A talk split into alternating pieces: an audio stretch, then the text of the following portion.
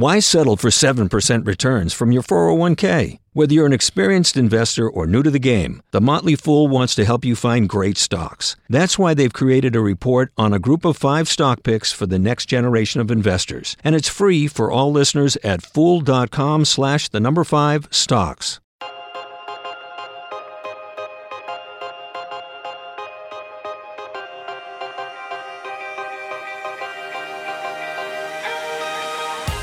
Game Plan, a show about our lives at work.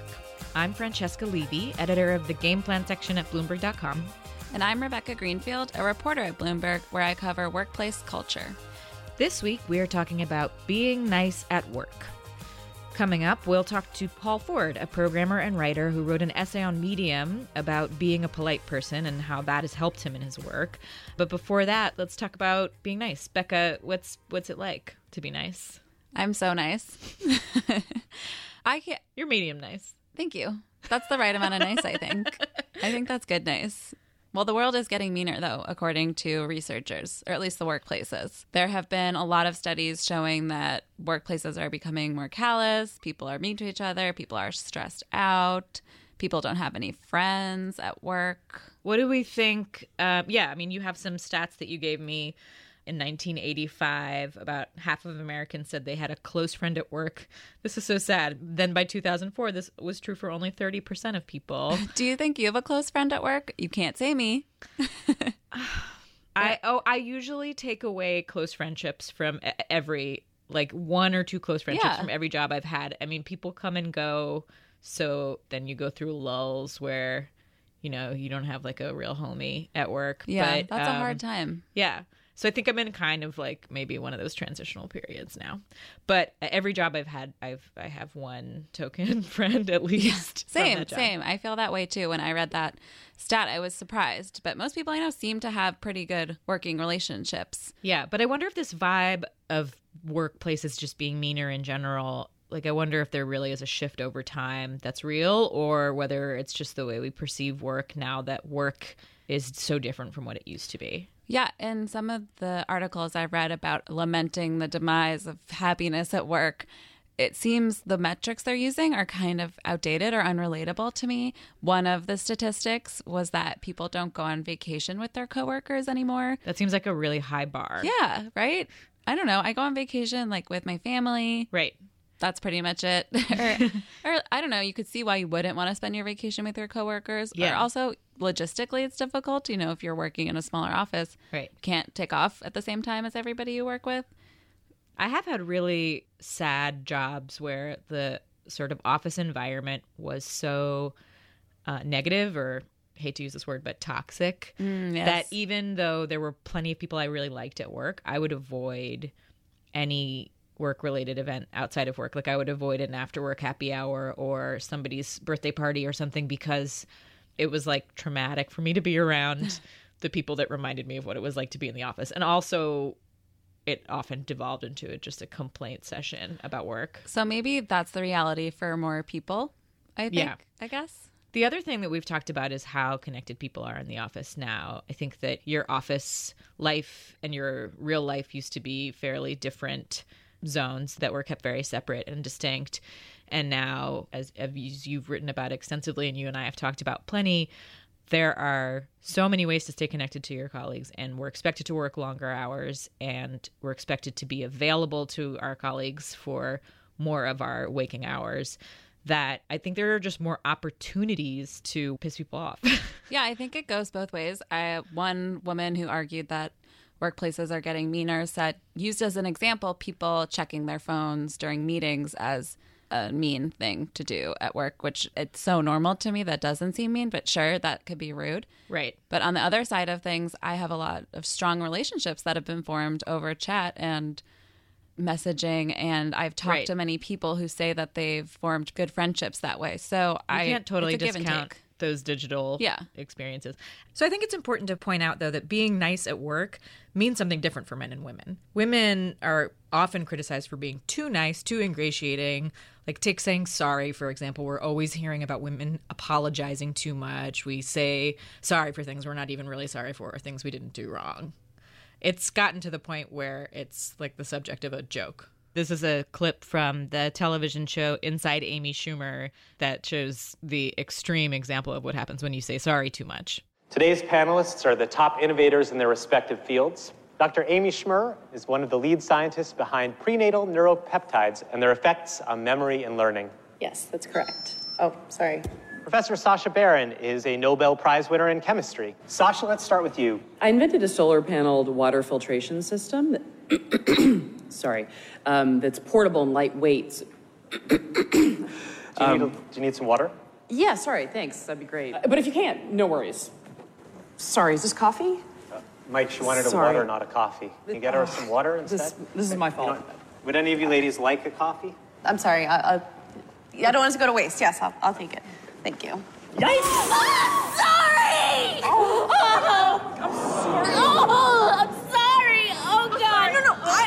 sorry. I'm sorry. I'm dying. I've ruined everything. Whoops. All right, so obviously women are guilty of saying sorry to the point of personal injury. Yeah, to death. Yeah. And so this has been the upshot from this popular realization that women are more inclined to say sorry than men, that they should just do it less, that they should stop apologizing for being themselves or stop apologizing for things that they didn't do wrong. Right. Like in the clip, how they're apologizing for things that they had no need to apologize for. So we shouldn't apologize at all. Right. And so you're you're kind of disenfranchising yourself by doing that. And I I love this clip and I think it's funny and it highlights a lot of things about like the way women and men interact.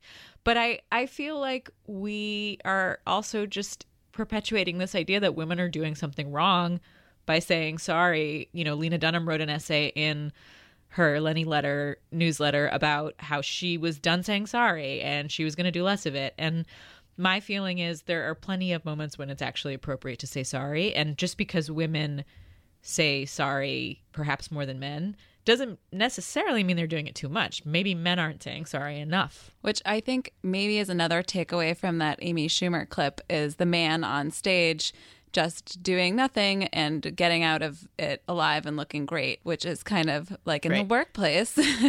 there are plenty of moments in my professional life where men have not said sorry or have not kind of couched a request with an apology and I've noticed it and kind of pegged it as impolite. But at the same time, I understand the instinct as a woman to want to edit yourself so that you're not doing and saying right womanish things that right take away your power. Right. And and there's a popular Chrome extension that does just that that will edit your emails for phrasing like I'm sorry and just so that your emails are more clear and frankly more masculine and so that you'll get ahead in the workplace. And doesn't it throw up like little pop-ups that say mansplain to you why your why your language is hurting you. Like people tend to Yeah, I mean it was created by a woman to be okay, fair. Sorry. But I do think that yeah, it, is this a solution to just tell women to act more like men, which is a popular way that women are told that they right. can get ahead, negotiate like a man. It's the talk like a man, be like a man, but it's this sort of Sheryl Sandberg lean in philosophy of if you just strip away all these behaviors that are associated with women that are holding women back, then you won't have any more obstacles in your way to getting ahead in the workplace.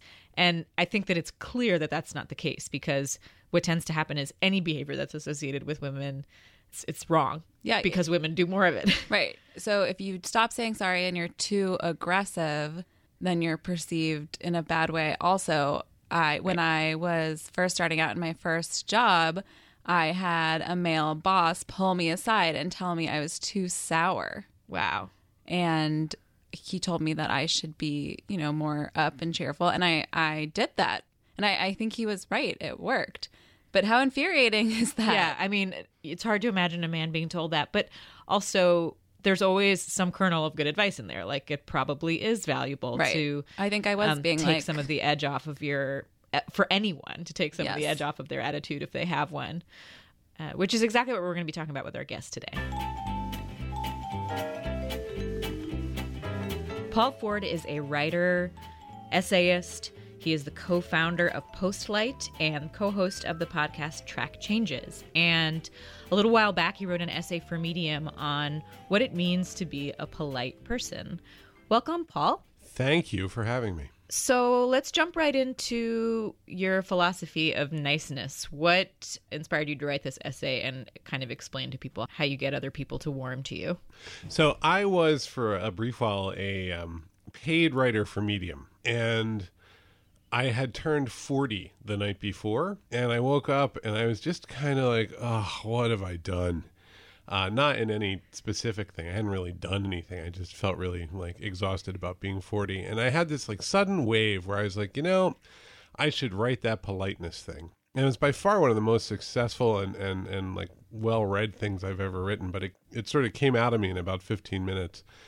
And the basic gist of the piece was that politeness is kind of a power tool in life, and you can get very, very far by actually just sort of being very polite and respectful, and that if more people could just chill out and do that, it might be good for them and good for all of us together. I imagine it was so successful because we're used to hearing the opposite. Yeah, and the opposite is is really easy, right? Like you can tell people you have to be angrier and more assertive, and nobody is really into the idea of like starched collars and, and a slight sense of reserve. So you open the essay with a story from work in which a coworker of yours, a woman, calls you a kiss ass. and I'm just wondering what you could have done, what you did that was so polite that she was turned off by it. Oh, I was in a lot of meetings at big publishing companies, and she was coming from the world of technology. She was very West Coast, very hard driving. And so I, I'd be in those meetings and I'd be sort of like, okay, well then tell me what happened. And I was I just had sort of infinite indulgence for what she saw as just the raw, incredible stupidity of the people across the table. And I didn't see it as stupidity. I just saw them. You know, I've been a technologist, but I've also worked in publishing for many, many years. And what I've come to learn is that the things that you often interpret as stupidity or bureaucracy or frustration have very good reasons on the other side. There's actually a logic to them. And if you attack people, they get very defensive and they say, okay, this person's a monster. Let's get them out of here as quickly as possible. But if you sort of sit there and you're like, okay, how, you know, sort of like, how did it feel to you when they put that website up and it started to disrupt your career? Uh, if you ask those questions, people are Uh, actually bad. well bad, right? They're like, well, they didn't understand the whole deal with consumer services, and you're like, oh my god, no, they didn't. And then you get them to to play that out. You actually you just acknowledge that their challenges are real, even though the larger culture goes, meh, get with the program, get disrupted, learn new skills. Acknowledge that that's really hard for people, and often they'll just come right around to your side. And so she's read that as insincerity. Yeah, because she was like, "This is taking forever." Right. You know, culture is changing. We got to get in there. But then she came around and said, but it actually helped you get things done. It was a strategy. And you write, that is how an impolite person gives a compliment, which I gladly accepted. That's right. Um, no, I mean it's it's look, my method tends to be you just let the water drip over the stone and then slowly like the, a pattern emerges. You can see you can see the stone get worn away. A lot of people bring out a hammer. There's times when you do bring out the hammer no matter what. That's life, but for the most part, I, I don't necessarily feel that I have to push people like off a cliff into the future in order to get my job done. You sound very tolerant, I think is a word that I might use. I hope other people would see me that way. I hope people would, would think I was a pretty good listener. Well, one thing you say, uh, uh, you s- spend a lot of time on in the essay is talking about your ability to sort of bring people out in any circumstance that you meet them by when they describe what they do you say you have a phrase what's the phrase Right. So it's it's my party trick, and um, when people tell you what they do, you can just go, "That sounds hard," and they go, "Oh, you have no idea." Francesca and I were talking about this before you came about how if we said that, it would sound so sarcastic and dismissive. Like, oh, that sounds really hard. yeah you could it seems like you could definitely say it wrong it's true. No, you just. I mean, we can we can play it out. What do you What do you guys do? We're podcast hosts. Oh, you know, my God, that must be an unbelievable amount of work, right? Do you have to like book all the guests yourself? Yeah, we do, and hmm? it's it's really hard. So you're doing all that, but you're also trying to put the show together. You're like on Google Calendar. yeah Well, this does feel so good. Oh my God. No, but like, how do you even have time we're time to being make? A, I know. how do you have time to make such a great show? So these are all ways that you describe of kind of connecting with people. One thing I thought was interesting about your essay is that it's you frame it as being about politeness, but it's a little bit more about being warm because I think that you are, you know, being a kind of warm, giving person because I think you can be perceived as polite and still not be somebody that other people are dying to keep talking to. Or someone you, know, you talk about in the essay how the woman came around to you because you got stuff done. Mm-hmm. One thing I want to make sure we touch on is because you don't really mention the aspect of gender anywhere in your essay, but I do think that there is a difference between what it means for a man to be a good listener, which is kind of what, you d- describe a lot of in the essay is just being good at listening and being genuinely interested in what people are saying. I feel like there's a there's more of an expectation of women that they'll already be doing that. So and, it, it seems it almost goes back to am I allowed to participate in this culture? And women are constantly doing that in the workplace, right? And maybe that's why we are perceived as the people always saying sorry or the people being extra ingratiating and polite because again, we're we're putting up this buffer to prove that we can be here, which I think is I think that's completely real. I think that's a system that women women have all these crazy like cultural technologies that they have to use in order to get through a day. This is like a little too foundational, but it's, it, that was uh, going to end up being a bad pun. But like makeup is like a weapon, right? Like it's like okay, I can actually modify my appearance so that I feel more comfortable and in control of the situation, and I won't feel as vulnerable as I go through the day. Men, the vast majority of men, just don't have that consideration or, or don't don't tend to feel that way. Right. And so, right, like that becomes part of the system. So, look, I mean, politeness is kind of that. It's like a system, it's a technology. It's a way for you to go in the room and just sort of be like, okay, even if this guy, and especially because I think in particular, women are thrown in positions where their safety is kind of blurry at the edges, right? So it's like, oh, I'm going to be sexually harassed. Well, if I am super polite with this complete ass that is just like, saying weird stuff about my body or or like trying to touch me or suggesting that I need to sleep with him in order to advance my career. Like the women who especially like a couple generations prior, they were either really really badass or they just like went stone faced and were like, "Okay, uh, I don't think that we've understood ourselves. You know, I don't think I understood you very clearly. I'm going to get back to you. Like, and then they would just get out of the room. Those are like weird, bad, dangerous situations. And politeness was a, a weapon because you didn't have recourse in other ways. So I see it as very it it was empowering in places where people didn't have a lot of power. Do you feel like the same type of polite person now as the guy who co-runs the company as you did as a person who was just sort of going through the world with a more regular job? Like would everybody in your company perceive you as polite in the same way? Right. Because a lot of the thing about being mean is usually put on people who are leaders, and like leaders have to make the hard choices and be tough to get ahead. When you have people's careers under your direct control, you have to give more clear feedback than you need to give at a party. And when someone is leaving the company for whatever reason, there's all sorts of like, there's all sorts of stuff if that gets outside of this zone that is real that relates to people's material well-being. And i'm responsible for that. And so it shifts from polite which i think actually remains the baseline. Politeness is one thing like active respect is another. Uh, that to me is the because i can't actually always be polite if i have to tell you what you're doing that i need you to change or fix. I mean it sounds to me like you're still even in situations where you have to be direct and criticize people, you're still doing it in a polite way. Like you're not abandoning those principles. You're just maybe it's not as warm. It can't be, right? Like that kind of communication doesn't scale out that way. You just right. can't have I can't be a warm mentoring caretaker to 40 plus people in a growing organization but obviously you can still be polite. So I can, I can, be respectful and I can try to make sure that the culture is set up so that they, you know, part of it too is just like, is this a good place where parents can work? Is this a good place where, you know, do people feel like their careers are safe here? And I feel if we kind of take care of that, that's that's a greater form of respect than just like making good amiable chit chat in the elevator. Well, Paul Ford, thank you so much for coming in and talking to us. Thank you. It's a real, real privilege. Thank you.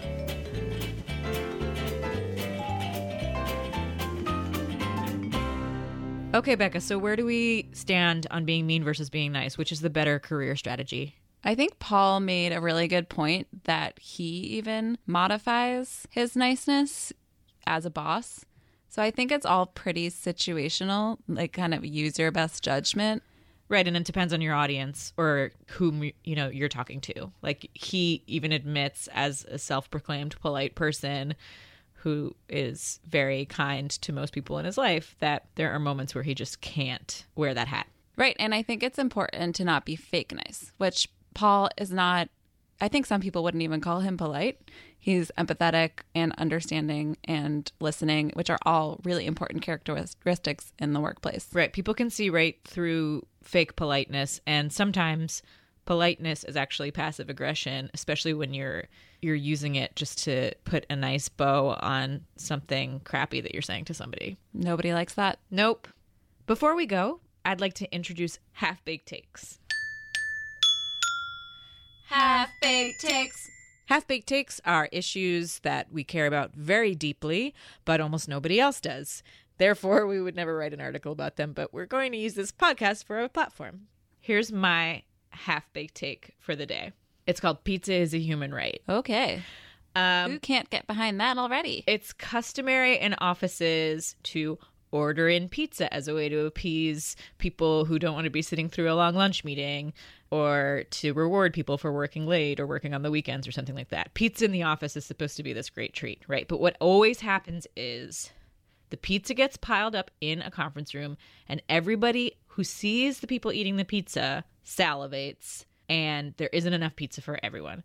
My philosophy is if you order pizza, pizza is cheap enough and easy enough to obtain in most cities that you should order enough for everybody who might see or smell that pizza.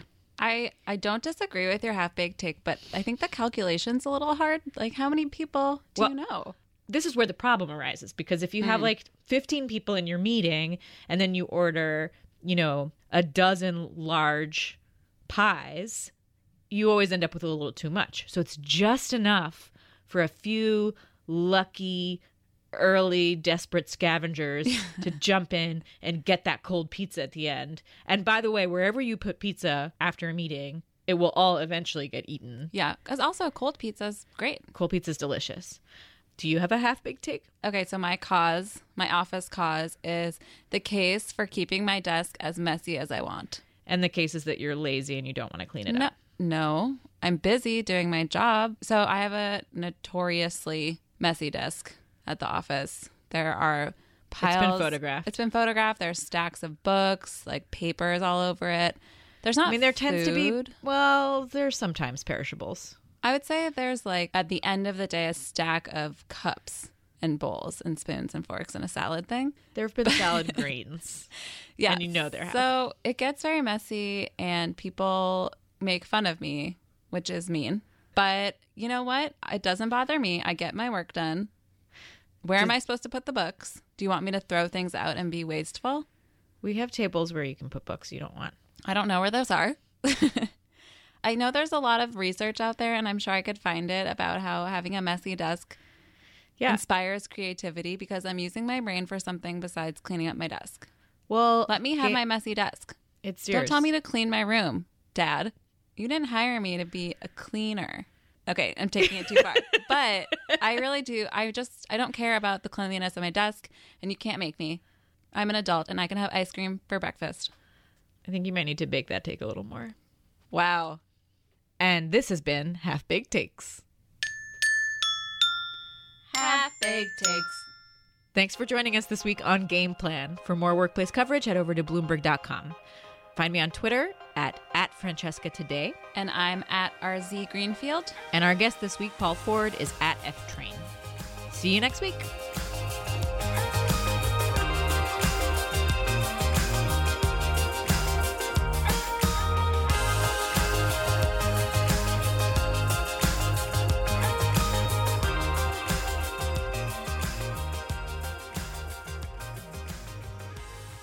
See you next week. Just one of you. you know who you are.